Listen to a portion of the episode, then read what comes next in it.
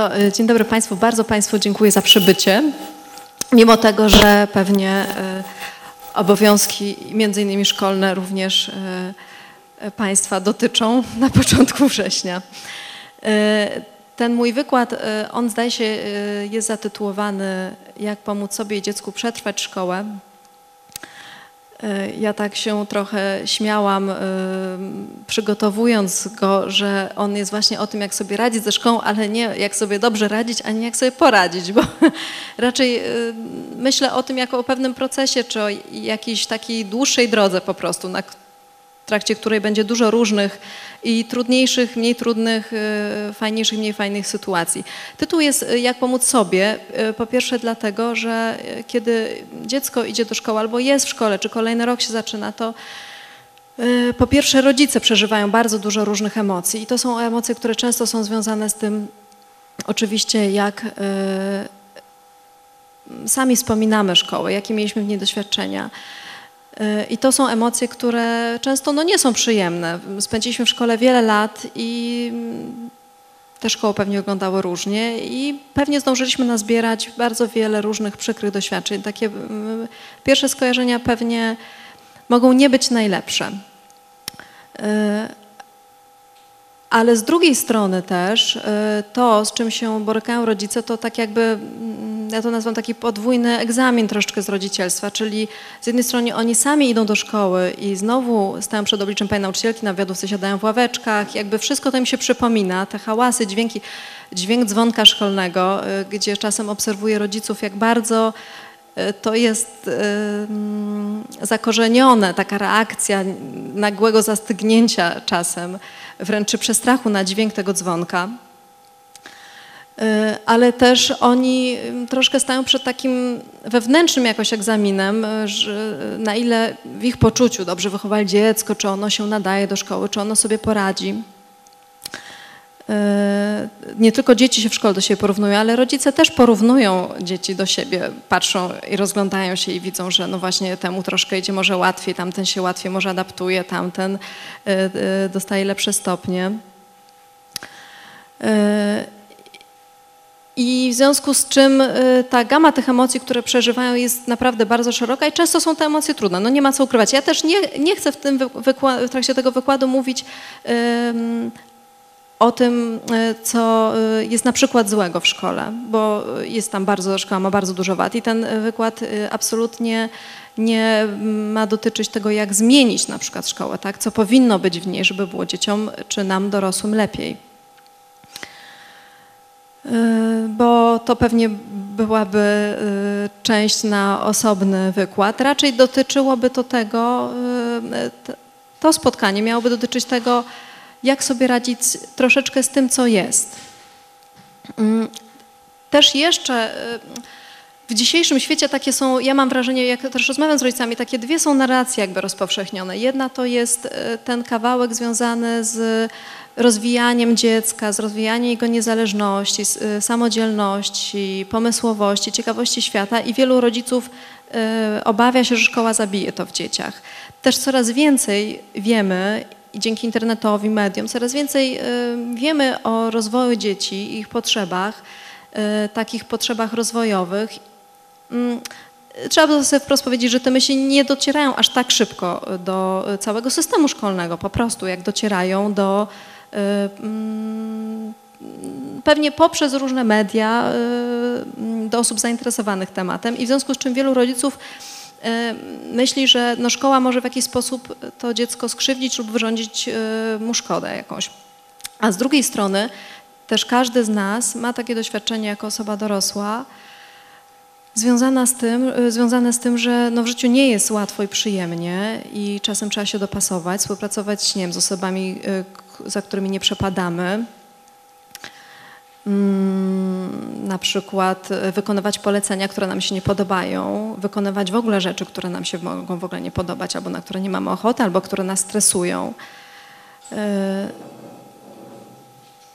I wielu rodziców przeżywa taki wewnętrzny, mm, taki konflikt tak naprawdę. Z jednej strony chcieliby, żeby to dziecko się rozwijało, e, żeby ta jego wewnętrzna ciekawość, pomysłowość e, przetrwała, a z drugiej strony no, bardzo e, też mają na uwadze to, że może jednak dobrze w tym dzisiejszym świecie też, żeby to dziecko też umiało się dogadywać po prostu z innymi i e, nauczyło się jakiejś samodyscypliny, e, jakiegoś szacunku dla starszych, współpracy z różnymi bardzo osobami.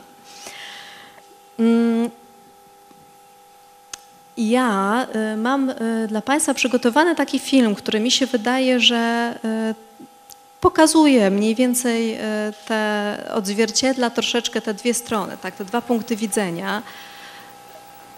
To jest taki krótki filmik, który jest po angielsku. Ja go postarałam się przetłumaczyć, pewnie z jakimiś tam brakami. I, i będę co jakiś czas zatrzymywała i tłumaczyła po kawałku po prostu.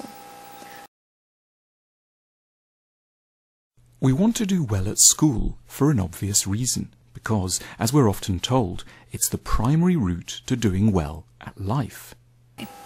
Czyli tutaj autorzy mówią, chcemy dobrze radzić sobie w szkole z prostego powodu. Jak często nam mówią, jest to podstawowy sposób, aby dobrze radzić sobie w życiu.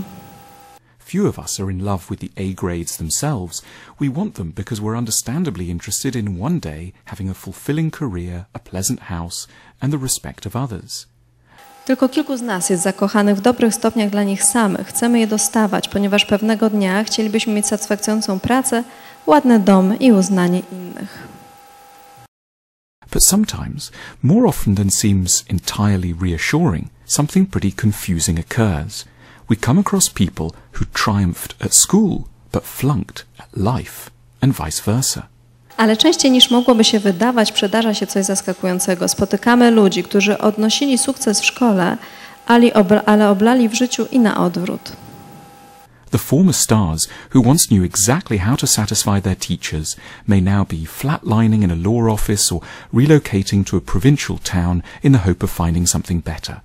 Ówczesne gwiazdy, które zawsze wiedziało, jak usatysfakcjonować swojego nauczyciela, mogą teraz męczyć się w podrzędnym biurze, albo wyjeżdżają, aby szukać czegoś lepszego w prowincjonalnym mieście. The path that seemed guaranteed to lead to success has run into the sand. Droga, która miała gwarantować sukces, zaprowadziła ich donikąd. We shouldn't actually be surprised. School curricula are not designed by people who necessarily have much experience of or talent at the world beyond. Nie powinniśmy być zdziwieni. Szkolne programy nauczania nie są projektowane przez ludzi, którzy mają wystarczająco umiejętności lub doświadczenia w życiu poza szkołą. Nie są projektowane na podstawie szczęśliwego dorosłego życia. School curricula are not reverse engineered from fulfilled adult lives in the here and now. They were intellectually influenced by all kinds of slightly random forces over hundreds of years of evolution – shaped by, among other things, the curricula of medieval monasteries, the ideas of some 19th century German educationalists, and the concerns of aristocratic court societies. Szkolne programy nauczania przez lata były poddawane różnym wpływom, m.in. Yy, yy, średniowiecznym, yy, klasztornym programom nauczania, ideą XIX-wiecznych niemieckich pedagogów. Yy, I tutaj miałam kłopot z przetłumaczeniem, ale yy, mam wrażenie, że chodzi o tą ideę oceniania, wydawania sądów. This helps to explain the many bad habits that schools can inculcate. To pomaga zrozumieć wiele złych nawyków, które szkoła może zaszczepić. They suggest that the most important things are already known, that what is is all that could be. They can't help but warn us about the dangers of originality.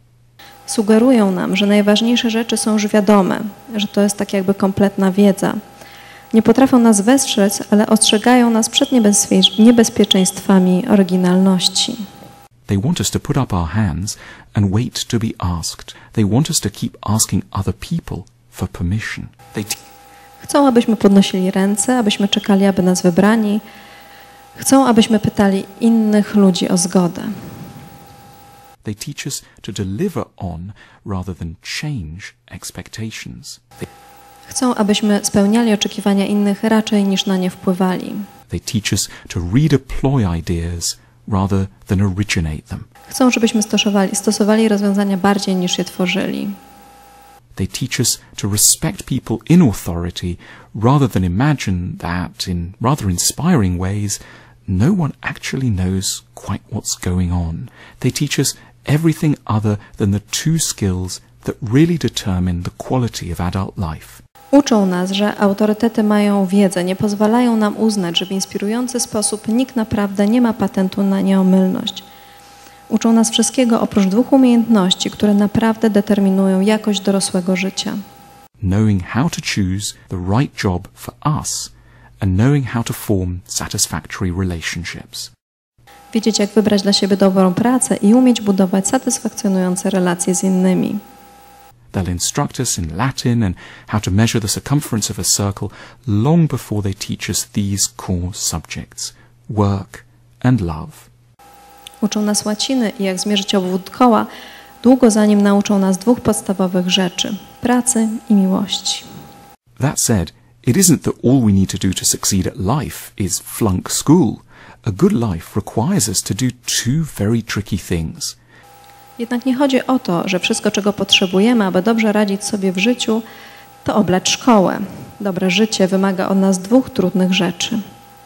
Be a very good boy or girl for 20 years and simultaneously never really believe blindly in the long-term validity or seriousness of what we're being asked to study.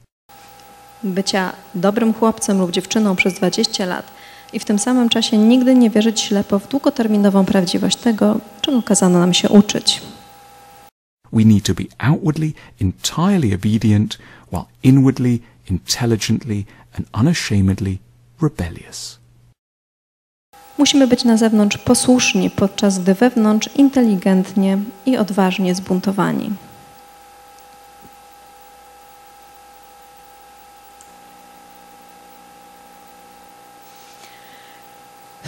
Ja zostawię ten film y, troszeczkę Państwu y, do takiej własnej refleksji. Y, on oczywiście posługuje się dużymi uproszczeniami.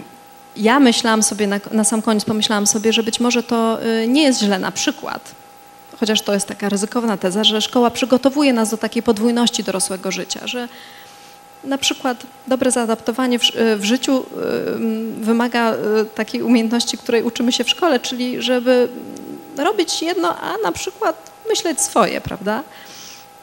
Mm. E, ale też e, z drugiej strony ten e, kawałek, który mm, dotyczy pracy, miłości, to są słowa, nie wiem czy specjalnie, ale to są słowa wypowiedziane przez Zygmunta Freuda, który jak kiedyś jeden student zapytał, czym się charakteryzuje dojrzała i zdrowa osobowość, odpowiedział, że zdolnością do pracy i do miłości w taki lapidarny, skrótowy sposób.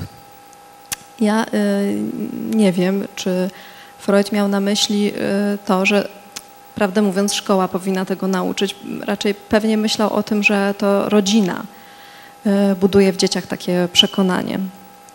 Mm. Y, ale y, jakby tak sobie pomyśleć właśnie o tym, że podstawowym zadaniem wychowawczym faktycznie nakładanym na nas rodziców, to jest to, żeby dziecko dobrze radziło sobie w życiu, no to chodzi o to, żeby ono sobie dobrze radziło w życiu, a nie w szkole. Przy czym można się zastanowić, czym jest ten sukces szkolny. No, ogólnie y, polega on na tym, żeby dziecko wypełniało y, wymagania stawiane przez szkołę. Ale ja tutaj mam taką, taką zaczerpniętą z różnych źródeł wyznaczniki, które gdzieś znalazłam na temat tego, czym się charakteryzuje dziecko, które osiąga sukces w szkole. No i na przykład sukces w szkole osiąga dziecko, które E, doświadcza tego, że robi postępy w nauce, czerpie radość z tych postępów, jest gotowe włożyć nie wysiłek, jest w stanie wytrwale pracować nad wytyczonym sobie zadaniem, aż je zrealizuje. Osiąga rezultaty, które są odpowiednie do jego zdolni. Jest w stanie tak zorganizować sobie naukę, żeby poradzić sobie ze swoimi obowiązkami. Postrzega naukę w szkole jako coś sensownego. Porządnie prowadzi swoje zeszyty, ma porządek w przyborach szkolnych. I jeszcze to, czego się nauczy w szkole, wykorzystuje również poza nią. No i ja nie znam takiego ucznia. A jeszcze tutaj trzeba powiedzieć sobie, że nie ma tutaj w ogóle nic na temat relacji z rówieśnikami, co oczywiście w ogromnym stopniu determinuje to, jak dziecko samo postrzega w jaki sposób y, swój sukces szkolny w ogóle. Y, ja nie spotkałam takiego dziecka, które by te y, wyznaczniki realizowało. No one są naprawdę generalnie mocno wyśrubowane. No więc co wpływa na to, jak dziecko co wpływa na to, że dziecko osiąga sukces w szkole. I tutaj generalnie te czynniki dzielą się na wewnętrzne i zewnętrzne, czyli te wewnętrzne, wszystkie te związane z takim neuropsychologicznym podłożem uczenia się, e, umiejętność koncentracji, zapamiętywania, inteligencja, praca analizatorów, wzrokowych, słuchowych. Tym się absolutnie tutaj zajmować ja nie będę. Ja się też, też w ogóle nie zajmuję. Tego są wyspecjalizowane osoby, które tutaj pomagają dzieciom w tym względzie. Również taki czynnik e, wewnętrzny jak wiek i płeć, prawda? Czyli różne rzeczy się zmieniają z wiekiem. To dziecko, które jednego roku się zachowuje tak naprawdę, drugiego roku może zachować się już zupełnie inaczej. Te, rozwój dzieci przebiega skokowo. E, jak również płeć. Ja czasem się śmieję, e, że szkoła jest miejscem dla grzecznych dziewczynek, po prostu i że tak została zaprojektowana, że dzieci, które mają większą na przykład potrzebę ruchu, E, czy są, e, trudniej im się koncentrować, na przykład będą miały w szkole po prostu dużo trudniej i to nie dlatego, że one nie pasują do szkoły, tylko po prostu dlatego, że szkoła ma również swoje ograniczenia. A te czynniki e, zewnętrzne, które dotyczą tego, jak dziecko radzi sobie w szkole, to są wszystkie czynniki związane z rodziną, ze strukturą rodziny, z wykształceniem rodziców, ze statusem socjoekonomicznym rodziny, z takim stymulowaniem dziecka przez całe jego życie dotychczasowe, które miało miejsce w rodzinie. No i tutaj mamy pole do popisu po prostu, że w tym sensie, w moim poczuciu, rodzice coś mogą zrobić w, tym obszarze, na który mają wpływ. Bo niewielu z nas ma wpływ na przykład na szkołę. Oczywiście ja też Myślę sobie czasem, że nie jest tak i warto, żeby rodzice też on tak nie myśleli, że nie jest porażką dziecka ani rodzica. Jeżeli się czasem okazuje, że dziecko jak, z jakichś względów, y, mówię o małych dzieciach oczywiście, bo to naj, najbardziej widać, ale z jakichś względów nie pasuje, ale to też się potem może też okazać, z jakich względów nie pasuje do szkoły. Trafi na grupę rówieśniczą, w której, y, z którą się trudno mu dogadać, bo, bo na przykład jest tam więcej dzieci zupełnie różnych od niego, albo y, no w jakiś sposób nie jest w stanie ogólnie rzecz ujmując, y, dostosować się do wymagań danej placówki, bo to może być bardzo różnie. Czasem się zdarza, że dzieciom pomaga jakaś zmiana. Ja mm, też się z tym spotkałam i zachęcam, żeby rodzice nie myśleli, chociaż pierwsza myśl czasem jest taka, że coś może robię źle, może jakoś to dziecko źle przygotowałam, przygotowałam, może y, coś z nim jest nie tak. Naprawdę nie zawsze tak jest. Są dzieci, które po prostu gdzieś tam są... Mm, mają inne trochę potrzeby niż taka szeroko pojęta średnia. Jak myślałam sobie o tym wykładzie, to w ogóle się zastanawiałam na tym i korzystałam z takich y, y, badań na temat, y, to się nazywa psychologia pozytywna. Ja w ogóle nie, nie jestem naukowcem, więc to, że tutaj występuję w, w kawiarni naukowej jest dla mnie pewną nowością, ponieważ ja zasadniczo nie zajmuję się nauką, tylko raczej praktyką, ale, praktyką, ale i w związku z tym uprzejmie Państwa proszę tak bardzo się nie przywiązywać do badań, które będę cytowała, ponieważ nie mam gwarancji do ich wiarygodności, natomiast one bardzo pasują z tym, z taką intuicją i też doświadczeniem, które y, pewnie Państwo macie y, i które y, gdzieś pasuje do tych rzeczy, które ja obserwuję w swojej pracy z dziećmi, ale też z dorosłymi. I to są takie badania, które zaczerpnęłam z psychologii pozytywnej, czyli z takiej dziedziny, która zajmuje się badaniem tego, co wpływa na to, że my jako dorośli ludzie też funkcjonujemy dobrze, co wpływa na e, nasze poczucie szczęścia, na nasze poczucie dobrostanu.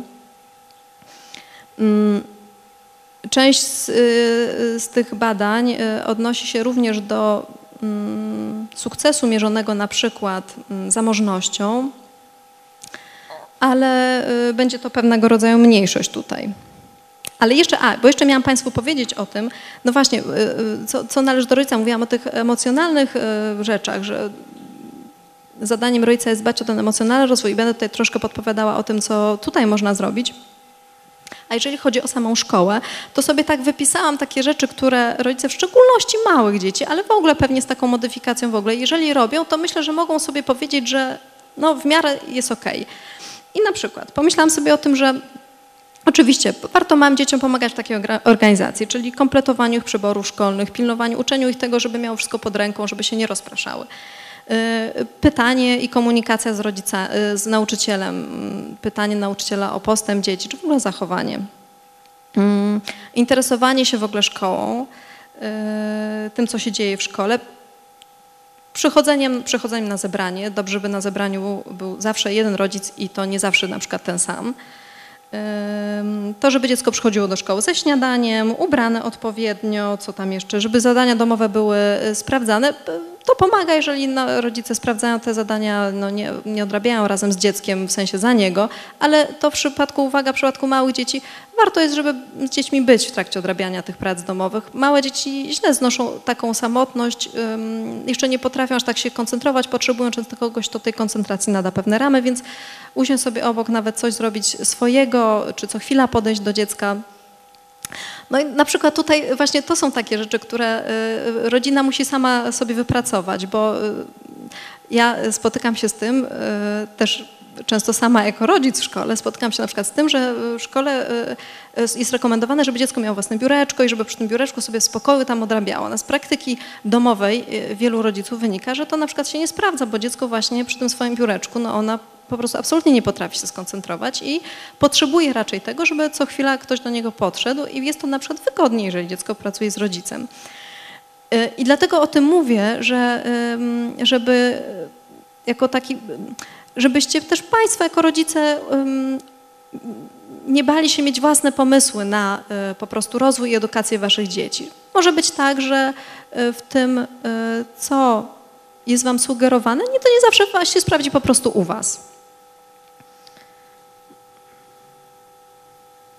No więc jeżeli rodzice y, wykonują te mniej więcej zadania, o których wspomniałam, y, to... y, A, i jeszcze ten, ten element oczywiście odpowiadania na pytania dziecka, dawania mu w sposób cierpliwy i łagodny odpowiedzi na różne jego wątpliwości dotyczące różnych zadań czy prac domowych. Jeżeli Państwo te rzeczy wykonujecie, o których wspomniałam, to ja mam poczucie, że to jest naprawdę i tak dużo, i jest to wystarczająco angażujące, że możecie powiedzieć, że jeśli chodzi o takie absolutnie podstawowe rzeczy związane ze szkołą, y, wszystko jest ok.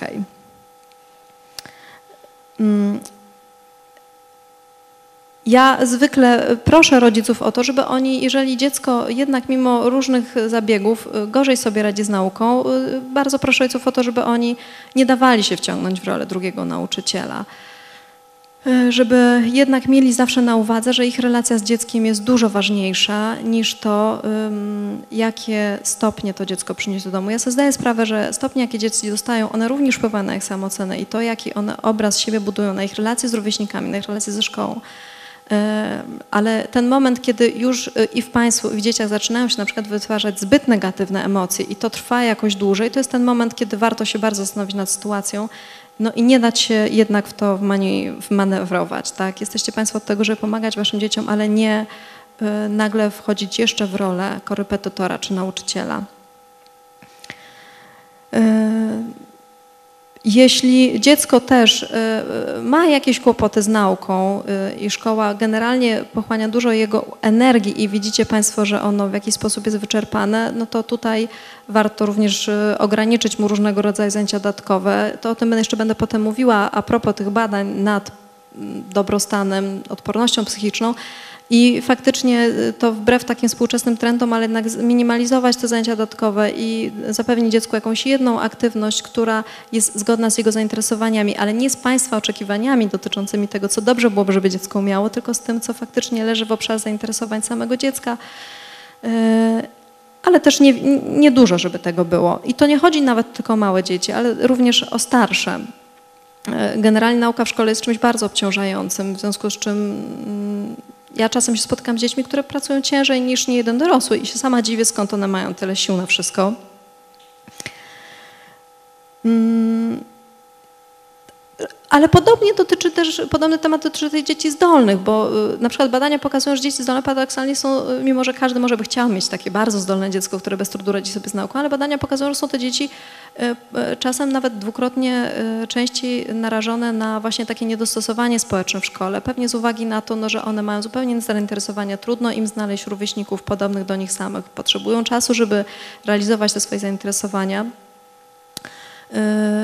I tutaj też takie zalecenia są, aby dzieciom nie fundować kolejnych nagle. Nie wiadomo jak y, dużej ilości zadań, które by niby zrealizowały ten ich potencjał intelektualny, tylko na przykład, żeby się skupić na tym, żeby one mogły y, na przykład mieć kolegów, którzy mają podobne zainteresowania, żeby angażować się w tej, tej ich zainteresowania, rozmawiać z nimi o, o poważniejszych rzeczach, te, które je interesują, wspólnie czytać książki, które są trudniejsze niż dla dziecka w danym wieku, czy ewentualnie przy okazji wakacji zorganizować jakieś takie wyjazdy, które, czy, czy obozy, które by faktycznie były poświęcone jakiejś konkretnej dziedzinie zainteresowania dziecka, ale też e, ponieważ dzieci e, zdolne często mają kłopoty z kolei społeczne, więc to jest istotny wątek, żeby one no, nie czuły się wykluczone i miały poczucie, że są osoby też podobne do nich.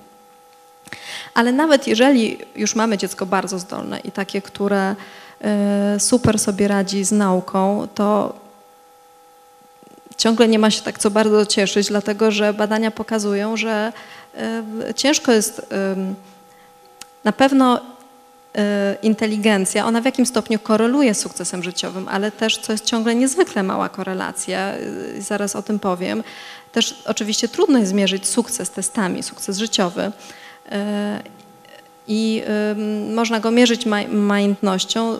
Te badania, które się odwołuję, często mierzą to poprzez taki subiektywny dobrostan osób. I warto mieć na uwadze to, że szkoła, ona tak naprawdę mierzy tylko pewien wy specjalistyczny, wybiórczy rodzaj inteligencji dzieci, czyli taką inteligencję matematyczno-logiczną, opartą na posługiwaniu symbolami najczęściej i też związaną z pamięcią. Plus jeszcze, tak jak mówię, umiejętność koncentracji y, bardzo pomaga, więc a nie angażuje, znaczy bardzo są tam po macoszemu często traktowane, zupełnie inne rodzaje no, inteligencji czy zdolnień, wszystkie artystyczne, plastyczne, społeczne, nawet językowe. Bardzo często dzieci nie budują na podstawie ich właśnie jakiegoś poczucia własnej wartości. Y, ale nawet taka inteligencja mierzona testem Wechslera, czyli takie klasyczne IQ, ono y, koreluje z sukcesem w życiu dorosłym i tutaj y, y, sukcesem wyjątkowo, sukcesem mierzonym jako dochód.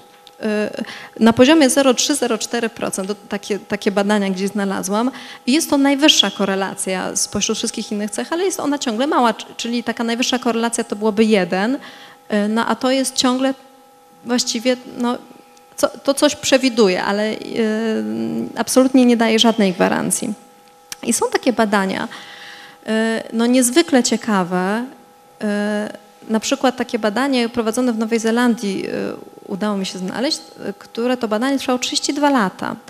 I co 3 lata od, praktycznie od narodzin do osiągnięcia tego wieku dojrzałego, kiedy ludzie są praktycznie już samodzielni, y, mierzone były przeróżne rzeczy. Y, I to, co wyszło z tych badań, to to, że tak naprawdę relacje z ludźmi, satysfakcja z tych relacji z ludźmi koreluje w najwyższym stopniu z poczuciem satysfakcji życiowej, ale również z zamożnością. Nie wiem, jakie kryterium zamożności przyjmowali badacze i, i oczywiście, tak jak mówiłam, y, y, prosiłam, żebyście, prosiłabym, żebyście Państwo może też się tak bardzo do tego nie przywiązywali. W badaniach psychologicznych często tak jest, że no, ja mam taką, takie średnie zaufanie do tych danych, ale y, też myślę, że to w jakiś sposób pokazuje, obrazuje być może też doświadczenie. Tak? Trochę może to było o tym, co, co było na tym filmiku ta korelacja w przypadku tych relacji, satysfakcjonujących relacji z rówieśnikami, w szczególności w okresie dojrzewania. Tak akurat wyszło im taka zmienna, korelowała na poziomie 0,6, czyli to jest dosyć wysoki już e, poziom, wyższy niż ta e, osławiona inteligencja, a e, stopnie szkolne, wyniki szkolne mierzone jako stopnie korelowały w stopniu 0,12. Czyli no, może faktycznie jak na tym filmie, bo nie chodzi o to, żeby dzieci się nie uczyły, natomiast może warto popatrzeć też przez palce na to. Te relacje z rówieśnikami to nie było tak tylko, że chodzi o relacje z rówieśnikami. Podstawowym czynnikiem, który w tych badaniach e, im wyszedł, tym badaczom, to były relacje z rodzicami tak naprawdę i taki styl przywiązania, który reprezentowały e, dane osoby, czyli to na ile ktoś generalnie upraszczając już bardzo czuje się bezpiecznie w relacjach z ludźmi i takie osoby łatwiej i chętniej, łatwiej im przychodziło nawiązywanie satysfakcjonujących relacji z rówieśnikami, były z tych relacji bardzo zadowolone. Jak również y, istotnym elementem było w tych badaniach uczestniczenie w kółkach zainteresowań. I y, y, przed chwilą mówiłam, żeby nie zapisywać dzieci na zajęcia, ale tutaj w tych badaniach im wyszło, że to jest istotne i prawdopodobnie z tego względu, że to się wiąże z mm, posiadaniem jakiejś grupy rówieśniczej, y, wspierającej grupy rówieśniczej i nie chodziło wcale o zajęcia, bo tam też były zajęcia sportowe, ale chodziło też o zajęcia artystyczne, plastyczne, o takie zaangażowanie w zajęcia dodatkowo, posiadanie jakiejś swojej takiej grupy osób, nie tylko szkolnej. Mm. I muszę Państwu powiedzieć, że to się niejako łączy z moim takim doświadczeniem y, pracy psychologa szkolnego, gdzie widzę, że dzieci, które mają taki swój dodatkowy świat, i nie chodzi mi o dzieci, które y, chodzą na mnóstwo różnych zajęć, przeskakują z jednych na drugie, ale właściwie z żadnym z tych zajęć się do końca nie identyfikują, tylko dzieci, które mają jakieś swoje takie zewnętrzne coś, to są dzieci, które zdecydowanie E, lepiej radzą sobie z wymaganiami szkolnymi. E, troszkę mniej się tym przejmują, trochę e, łatwiej znoszą konflikty z rówieśnikami, czy jeżeli zachodzą jakieś nieporozumienia. Myślę, że to jest też takie intuicyjne, prawda, że jeżeli y, mamy jakieś kłopoty, y, to jeżeli na przykład w pracy, a praca jest jedyną ważną rzeczą dla nas w życiu, to będzie nam dużo trudniej poradzić sobie z tymi kłopotami, niż jeżeli mamy jeszcze coś innego, co jest dla nas po prostu bardzo ważne. I ta sama prawidłowość dotyczy dzieci. Jeżeli chodzi o te relacje z rówieśnikami, tam absolutnie nie chodziło o to w tym badaniu, żeby dziecko, nie, było, nie chodziło o to, że ono jest liderem, tylko chodziło o to, żeby ono miało e, osobę bliską, taką relację, tam było napisane relację, z której, w której umożliwia możliwe zwierzanie się, mówienie o swoich problemach.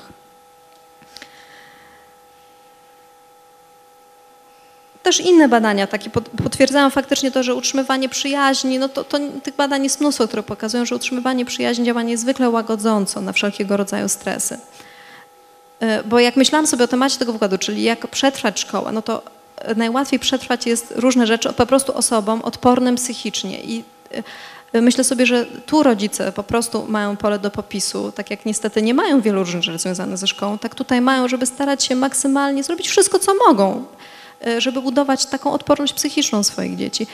Pewnie będzie im dużo trudniej w przypadku dzieci, które e, są na przykład z natury introwertyczne lub w tym spektrum neurotycznym, czyli takiej, takiej podatności na przeżywanie, łatwe przeżywanie negatywnych emocji, czyli lęku, na przykład niepokoju, e, to takim dzieciom na pewno będzie w szkole troszkę trudniej i tacy rodzice pewnie mają e, większe wyzwanie przed sobą. Z pewnością łatwiej w szkole znajdują się dzieci ekstrawertyczne i stabilne emocjonalnie. To jest cecha, która oczywiście poddaje się pewnym modyfikacjom wychowawczym, ale też jest w dużej mierze oczywiście wrodzona, więc to jak Państwo też patrzycie na siebie, to jeżeli ogólnie oceniacie siebie jako osoby bardzo wrażliwe, to jest duża szansa, że Wasze dzieci tą wrażliwość po prostu odziedziczą i to nie tylko w takim mechanizmie obserwowania czy modelowania, ale również jakimś takim biologicznym spadku.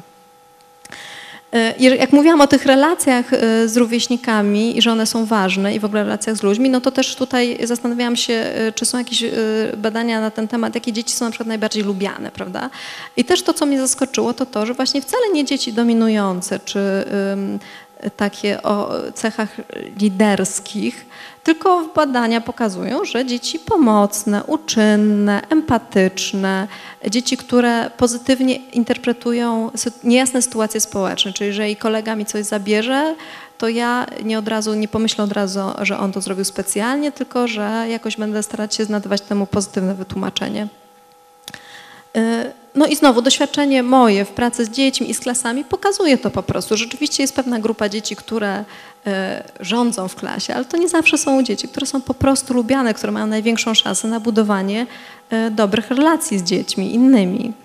E, I też ciekawy był, ciekawy był tam taki czynnik, że dzieci, które dobrze radzą sobie w sytuacjach wyobrażeniowych, potrafią dobrze, mm, dobrze posługują się wyobraźnią, wymyślają fajne zabawy, tak?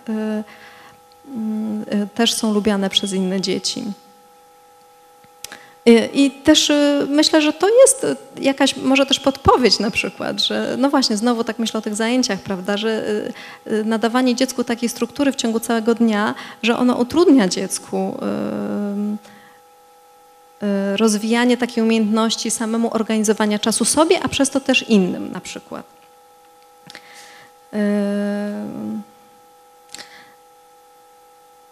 I y, też zastanawiałam się nad tym, no właśnie, jakie, jakie te badania z psychologii pozytywnej, one dosyć jasno mówią, jacy ludzie generalnie w życiu są najbardziej szczęśliwi. W naszej kulturze zachodniej są to osoby, które są ekstrawertyczne, mają optymistyczny styl wyjaśniania, czyli tak zwani optymiści y, oraz y, osoby z wewnętrznym umiejscowieniem kontroli, czyli czują, że od nich coś zależy i osoby z wysoką samooceną. I tak jak mówiłam, no, ekstrawersja jest takim czynnikiem, który po prostu człowiek poniekąd się z tym rodzi, w sensie to jest tak, taka zmienna, która pokazuje na ile się wypoczywa wśród ludzi, a na ile się wypoczywa w samotności. To niekoniecznie musi być związane z tym, czy się lubi ludzi, czy się ma dobrych przyjaciół, czy nie. Tak już te pozostałe czynniki, y, one w jakiś sposób są związane z tym, jak dziecko i co ono obserwuje. Y, i tak, ten optymistyczny styl wyjaśniania, prawda, czyli ten optymizm. Dla mnie to jest niezwykle istotne, żeby, y, czy to się wiąże też z taką umiejętnością odzwierciedlania uczuć dziecka, żeby e, ono uczyło się polegać na własnych emocjach, ufać tym emocjom, ale żeby nie popadało w nadmierny pesymizm. Ja Państwu podam taki przykład. Jeżeli dziecko na przykład przychodzi i mówi, że nie wiem, kolega wyrządził mi przykrość, on jest głupi, beznadziejny, to możemy oczywiście bardzo się tym przejąć i bardzo zasmucić i od razu chcieć stanąć po stronie naszego dziecka i próbować nawet e, coś tam angażować się w jakieś czynności, żeby mu oszczędzić przykrości. E, ale można próbować najpierw tego dziecka wysłuchać, powiedzieć, no właśnie słyszę, że E, ktoś ci wyrządził przykrość, słyszę, że coś teraz trudnego się dzieje, że no, jesteś jakoś bardzo zły na kogoś i pewnie masz swoje powody. E, I jak dziecko opowie o tym wszystkim, my słuchamy, a potem możemy zacząć się zastanawiać, na przykład, ale co jeszcze innego mogło wpłynąć na to zachowanie? Dlaczego dana osoba mogła się zachować w taki, a nie w inny sposób?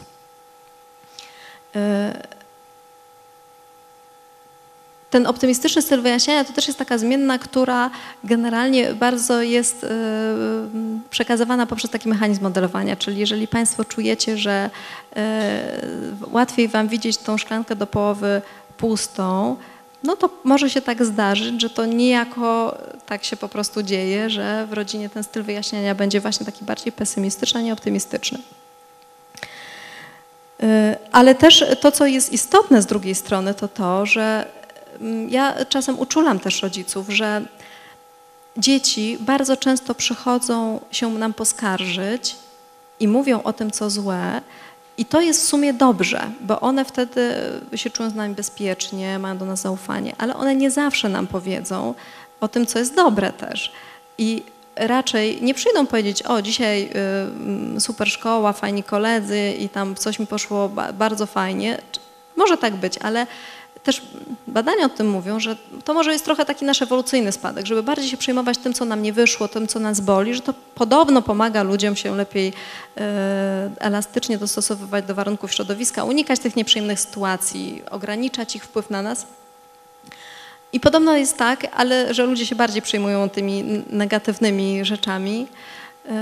Podobno strata tysiąca złotych boli bardziej niż wygranie tego tysiąca na loterii. No, ja nie wiem, pewnie każdy właśnie jak sobie sprawdzi jak ma, to pewnie ma różnie, prawda, ale w relacjach z dziećmi jest bardzo ważne, żeby zachować taką zimną krew i taką równowagę. Z jednej strony, żeby to dziecko nie poczuło się odepchnięte nie, żeby ono nie poczuło, o, co ty tam wygadujesz, daj spokój, nic się nie dzieje, poradzisz sobie, wszystko będzie dobrze, co jest pewnego rodzaju takim bagatelizowaniem przeżyć dziecka, a z drugiej strony, żeby się tak bardzo y, nie załamywać w momencie, kiedy dziecko nam opowiada coś trudnego. Mm, to możecie Państwo zobaczyć, y, y, czy bardziej jest tak, że łatwiej Wam y, iść w taką stronę nadopiekuńczości, chronienia dziecka i wtedy i trudno Wam wytrzymać te negatywne emocje, te trudne emocje, które przeżywa dziecko. I to wtedy albo się chciałoby tak bardzo, rodzice czasem tak strasznie się tym przejmują, że właśnie podejmują różne czynności, aktywności, żeby, żeby zaradzić kłopotom, albo na odwrót, chcieliby tak szybko, y, no, no daj spokój, szkoła jest świetna na przykład, tak jak przychodzi taki przykład, no nienawidzę szkoły, no e, daj spokój, szkoła jest świetna, będzie dobrze, przecież masz tam kolegów, wszystko będzie super, tak? Bo, bo tak bardzo się boją, że to dziecko przeżywa jakieś trudne emocje. I cała ta nauka o nazywaniu, odzwierciedlaniu uczuć dzieci, ona jest niezwykle istotna i to przekracza oczywiście ramę tutaj tej rozmowy, więc y, w w tym celu y, zachęcam do, do na przykład poszukiwania rad w książkach o tym, jak słuchać, żeby, jak y, mówić, żeby dzieci słuchały, jak słuchać, żeby dzieci mówiły, bo to jest coś, co naprawdę działa. Y, ja czasem tak, jak dzieci w szkole y, przychodzą i o czymś mi mówią na przykład, to mm, pytam się, no ale czy na przykład y, mówisz, powiedziałaś o tym mamie, mamie czy tacie i czasem się zdarza, dziecko mówi, tak oczywiście mówię, ale czasem się zdarza, dzieci mówią nie, bo nie chcę jej martwić, albo mówią nie, bo ona mi da radę, której nie będę w stanie wykorzystać. I mm, to nie chodzi o to, żeby dzieciom nie dawać rad, ale żeby mm, bardzo być wyczulonym na to, że nie zawsze dziecko będzie w stanie skorzystać z naszej rady, a może odczuć jako presję. Nie ktoś mnie przyzywa, no to weź mu powiedz, że też jest beznadziejny na przykład. No, są dzieci, które nie będą w stanie tego zrobić i raczej one będą poszukiwały wsparcia y, y, w nas i takiego zrozumienia, na przykład dla swojej wrażliwości, tak, że tak, że to jest przykre, że to ktoś się źle zachował, brzydko ci powiedział. No. Poczucie własnej wartości to znowu jest niezwykle obszerny temat, a jak pokazują badania, to jest taka e, cecha, która bardzo się wiąże z, z taką odpornością na stres. E, I poczucie własnej wartości e, Państwo przede wszystkim kształtujcie w Waszych dzieciach po prostu je zauważając, właśnie rozmawiając z nimi, na pewno nie chwaląc w taki bezpośredni sposób, y, jesteś super, świetnie ci wyjdzie i nie wypadając takich ogólnych mm, sformułowań, bo to czasem dzieci odbierają jako bardzo dużą presję, tylko po prostu swoją uwagą, zainteresowaniem, ciekawością, y, rozmowami, czyli pewnie to po prostu to wszystko, co w niejednym domu się dzieje. Ciekawe są badania, które pokazują, że na przykład minimum dwukrotne jedzenie wspólnie posiłku w tygodniu niezwykle zmniejsza ryzyko, że nastolatkowie zaangażują się w jakieś ryzykowne czynności. I nie sądzę, żeby chodziło o sam fakt oczywiście jedzenia tego obiadu, tylko pewnie jest to taka jedna z mniejszych y, okoliczności, kiedy rodzina może się zebrać razem, na spokojnie porozmawiać. Wewnętrzne umiejscowienie kontroli i wewnętrzna, i wewnętrzna motywacja to są bardzo ważne rzeczy, które warto wspierać też taki sposób, na przykład, jak dziecku coś pójdzie dobrze i rodzice są z niego zadowoleni, to często mówimy jesteś super, jesteś świetny, jesteś zdolny. Ja czasem proponuję, żeby na przykład powiedzieć dziecku coś w stylu możesz być z siebie dumny. Albo ciekawa jestem, czy teraz jesteś z siebie zadowolony. No, ja na Twoim miejscu to bym sobie pogratulowała na przykład. To nie było łatwe. Y, I dziecko, dzięki temu y, dziecko uczy się takiego procesu, że ono może być samo z siebie zadowolone, że to w jakiś sposób jest od niego zależne, a nie od tego, że ono naprawdę, na przykład jest po prostu no, świetne. Jak jestem w czymś świetny, to jednego dnia mogę być świetna, drugiego dnia mogę nie być i właściwie y, nie wiadomo, kiedy to się pojawia kiedy znika. Y, to, bo to jest ciekawy fakt, który ja obserwuję, że dzieci, którym bardzo dobrze idzie na przykład nauka, to również są dzieci, które odczuwają niezwykłą presję na to, żeby te wyniki dobre w dalszym ciągu mieć. I wcale to nie są dzieci, które są jakoś spokojniejsze w szkole. Mimo, że teoretycznie doświadczenie wskazuje, że na tyle raz dostały te dobre stopnie, że już właściwie nie powinny się o to dłużej martwić. A dzieci mówią, no nie, bo ta presja na mnie jest tak duża, że rówieśnicy mówią, że właśnie będą się pytać, będą się ciekawić, dlaczego mi nie poszło. Nauczyciele ode mnie tego oczekują. I to już się wcale nie zaczyna robić coś, co jest takim czynnikiem budującym samoocenę dziecka, a raczej na odwrót, czymś, co wręcz pewnym momencie jakoś zaczyna to dziecko osłabiać, po prostu być taką dodatkową presją. I w tym sensie myślę, że na przykład w tym, to co jest w tym filmiku, że uczniowie, którzy dostawali te złe stopnie radzą sobie lepiej, ja myślę, że oni są po prostu dużo lepiej często przygotowani do ponoszenia po prostu porażek, do radzenia sobie z tymi porażkami, do tego, że jednego razu jak się postaram, to mi wyjdzie, a jak się nie postaram, to mi nie wyjdzie, że jak mi nie wyjdzie, to też mam trening w tym niewychodzeniu mi, prawda? I yy, nie mam ciągle tej wewnętrznej presji, na przykład, że muszę być super. To tak uspokajam rodziców, których dzieci na przykład nie uczą się dobrze. To ma naprawdę szereg swoich plusów.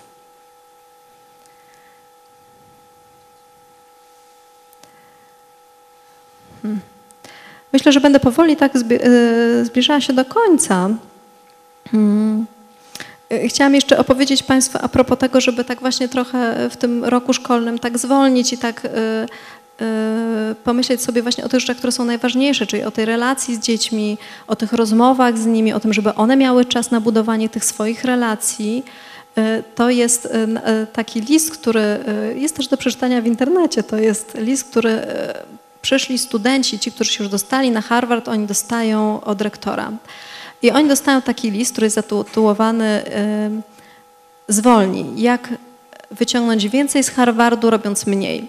To jest oczywiście, no, może się wydawać ironiczne, bo prawdopodobnie są to uczniowie, którzy już tam swoje noce y, nieprzespane y, mają za sobą. E, ale w, w, tym liście właśnie są e, takie napisane rzeczy, żeby ci uczniowie jednak zwolnili, żeby pomyśleli, co jest dla nich najważniejsze, żeby pomyśleli o tym, że to jest ich życie, żeby zajęli się budowaniem relacji, dbaniem o zdrowie, wybieraniem jednej rzeczy, która ich interesuje e, i pogłębianiem tych rzeczy. Y, to też jest ciekawa, jak się popatrzy na przykład na procedury aplikacyjne na najlepsze uczelnie. To nie jest procedura testowa na przykład, to jest procedura również, która uwzględnia bardzo y, taki szeroki aspekt refleksyjności dziecka, jego myślenia o sobie, umiejętności mówienia o sobie, y, myślenia o świecie, rozmowy z, z ludźmi na rozmowie kwalifikacyjnej. I to już nie jest taki, nie ma już to takiego prostego przełożenia. Im dłużej więcej czasu spędzisz nad książkami, tym y, pójdzie ci lepiej po prostu. Y, ten y, list do studentów Harvardu kończy się takim optymistycznym, taką optymistyczną zachętą. To twoje życie nawet na Harvardzie, korzystaj z niego. Można się zastanawiać, ile w tym jest prawdy, ale Pewnie jest to zgodne z takimi trendami troszeczkę też y, obecnie, żeby jednak y, dzieci uczyły się decydować, uczyły się pogłębiać jakiś swój obszar zainteresowań, wybierać swoje zainteresowania, a nie pędziły ciągle do przodu. Y, uczyły się budowania tej wewnętrznej motywacji, rozpoznawania i kierowania się nią. No, motywacja wewnętrzna oczywiście jest najsilniejszym rodzajem motywacji, dużo silniejsza niż motywacja zewnętrzna. Jeżeli ja chcę coś zrobić dobrze i mi na tym zależy, to, to, to właściwie jest mało rzeczy, które będzie w stanie mnie od tego odciągnąć. Jeżeli czekam na jakąś nagrodę, no to prawdopodobnie będę zainteresowana tą nagrodą albo uniknięciem kary. I na koniec mm, tak pozwolę sobie zebrać takie różne rzeczy tyłu, o których też mówiłam. Ach, jeszcze nie powiedziałam o takiej bardzo ważnej rzeczy z mojego doświadczenia, która się sprawdza, żeby korzystać, bo jedna rzecz to jest rozmawianie z dziećmi, odzwierciedlanie ich, uczyć nazywanie, ale y, niezwykle ważna rzecz y, to jest korzystanie z humoru. W przypadku pracy z dziećmi, ale też rozmów z Państwa dziećmi, po prostu posługiwanie się humorem, w przypadku małych dzieci to jest w ogóle bardzo proste, bo mnóstwo sposobów one są jakby cały czas w gotowości do śmiechu, więc, ale to jest niezwykła rzecz, która pozwala tak obniżyć napięcie, tak zbudować dystans, no jakby w ogóle wytrącić to dziecko z takiego, jego takiego już tego błędnego koła przeżywania różnych emocji, myślenia negatywnego na przykład o różnych rzeczach No i również badania po, potwierdzają, że osoby, które podchodzą z humorem do różnych rzeczy, naprawdę jest im dużo po prostu łatwiej.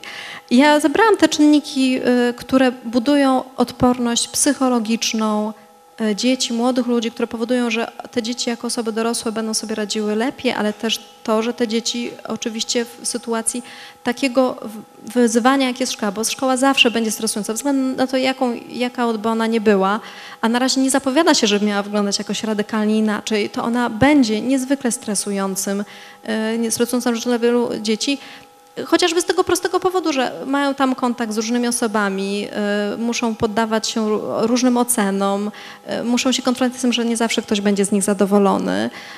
Mm, Będzie tam, szkoła generuje, mnóstwo- generuje też mnóstwo nowych sytuacji po prostu, w związku z czym no, będzie po prostu czymś stresującym dla dzieci. Ale są to takie czynniki na przykład jak są czynniki rodzinne. Czyli na przykład nie, wszys- nie, wszystko, nie na wszystko macie Państwo wpływ, więc zachęcam, żeby z tego, co ja będę teraz czytała i mówiła, żebyście Państwo też mogli wybrać coś, co, na co czujecie, że macie wpływ, tak? Y, Czyli to jest na przykład y, bezpieczna więź przywiązania, brak wczesnych strat. Nie każdy, nie każdy może, nie każde dziecko ma takie doświadczenie, że ma bezpieczne, y, pozbawione strat i separacji dzieciństwa, ale to na pewno pomaga.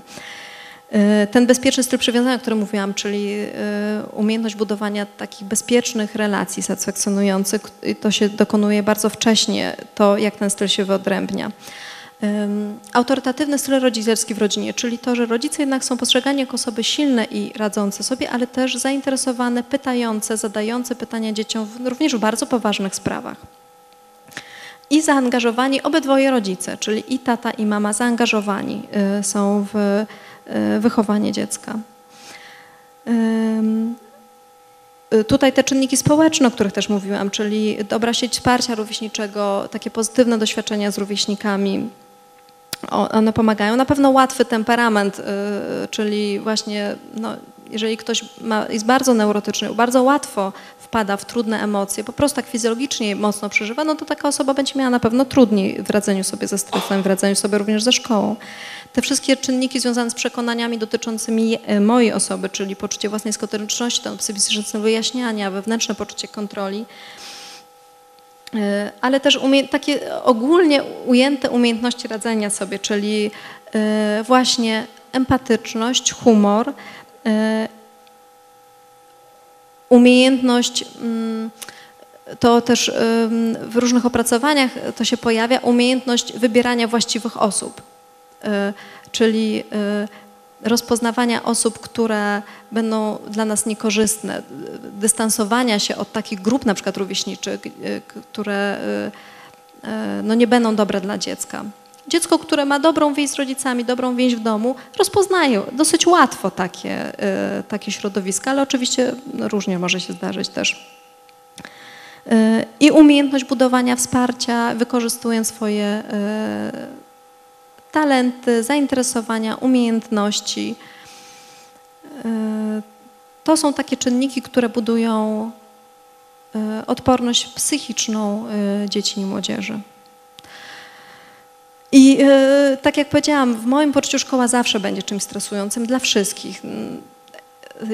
Życzę sobie i Państwu, żeby była jak najmniej, bo wierzę, że im mniej lęku, tym człowiek może lepiej realizować swoje własne możliwości. Im mniej niepokoju, mniej presji, to, to on lepiej funkcjonuje. Ale też e, w dużej mierze doświadczenie pokazuje, że dzieci, które czują się generalnie bezpiecznie w swoich domach, one lepiej lub gorzej, ale radzą sobie, naprawdę sobie radzą. I Państwo poprzez takie codzienne z dziećmi rozmowy, wspieranie ich y, i te wszystkie rzeczy, o których dzisiaj wspominałam, spokojnie jesteście w stanie przygotować ich do szkoły. To ja dziękuję bardzo.